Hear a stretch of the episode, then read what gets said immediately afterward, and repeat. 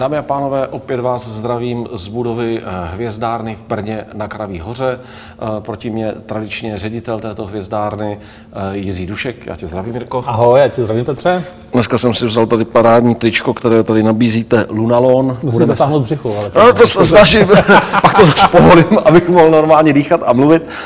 Budeme se bavit tady o měsíci, minule jsme se toho i dotkli. Tady jsem si ve tvé knížce, nebo v knížce, ve které jsi spoluautorem náš vesmír začátkem 21. století našel pohled a kapitolu o měsíci.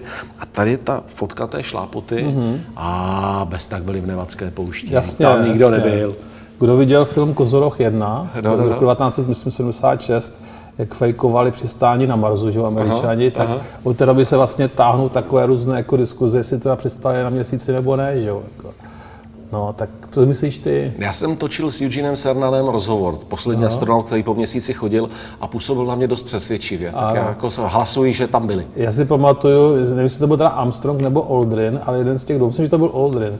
Pronásledoval ho nějaký právě takový zrytý konspirátor a on ho pak někde sfackoval. Byl to docela skandál, jako, nebo že mu dal nějakou Jako ránu. Aldrin je hol? Aldrin je, už to má plný zuby a dal mu ránu a byl klid. Jako. jo.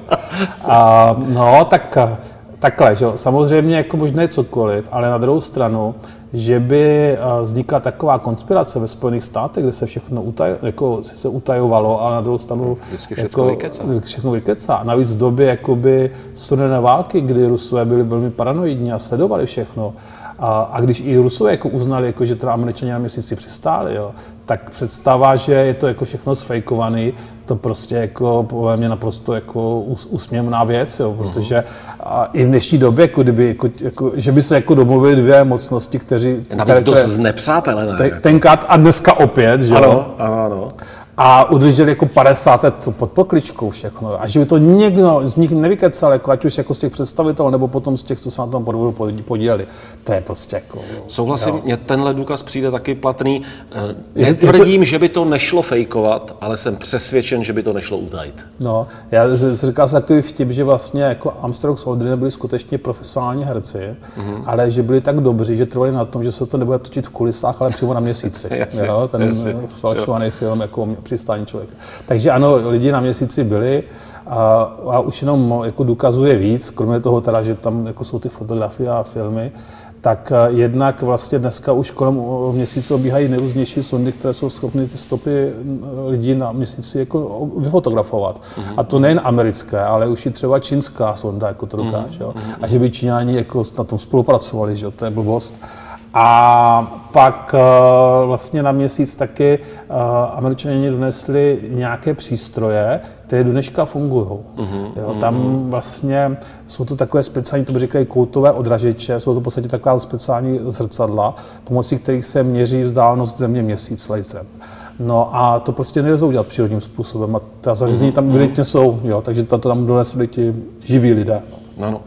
Eh, Ještě mě napadá, protože i Evropská kosmická agentura, i NASA mají poměrně rozsáhlý archiv, který je volně přístupný na internetu.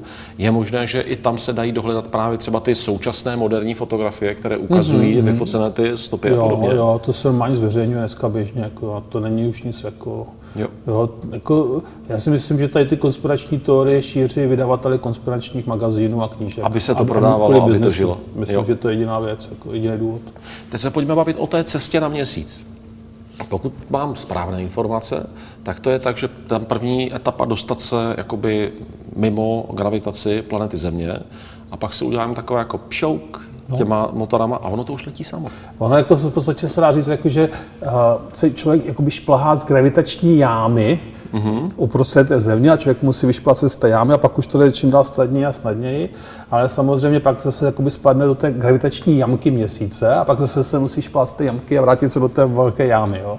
Takže skutečně jakoby ta cesta potom mezi zemí a, a měsícem byla jednoduchá, nejsložitější bylo to odpoutat se z té gravitační náruče země a potom taky odpoutat se z gravitační náruče měsíce, že, jo, při cestě mm-hmm. na zpátek. Ale samozřejmě to byla jako, zaprvé to byla drsná doba, jako fakt před 50 lety, tak já jsem ještě ani, ani nebyl na světě, že jo, jako když tam letěli.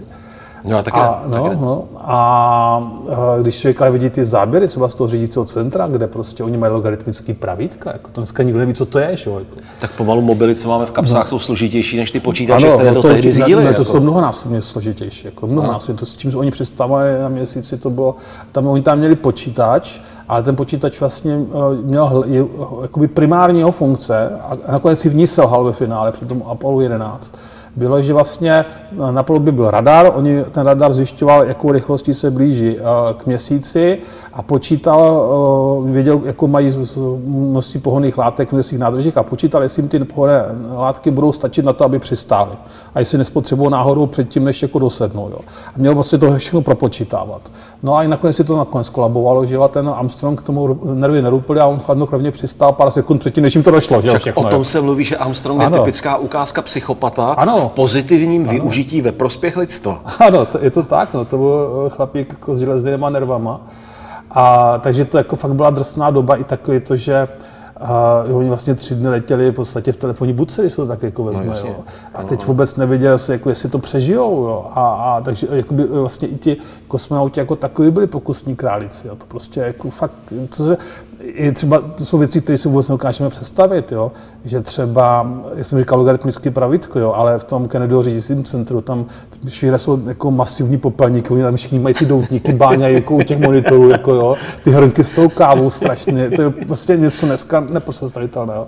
A i ti, i ti kosmonauti, jo, tam třeba fakt jako cílem toho projektu Apollo bylo, aby se ten člověk dostal na měsíc, vydržel tam maximálně dva dny a zase se vrátil. Ani víc se o to nesliboval.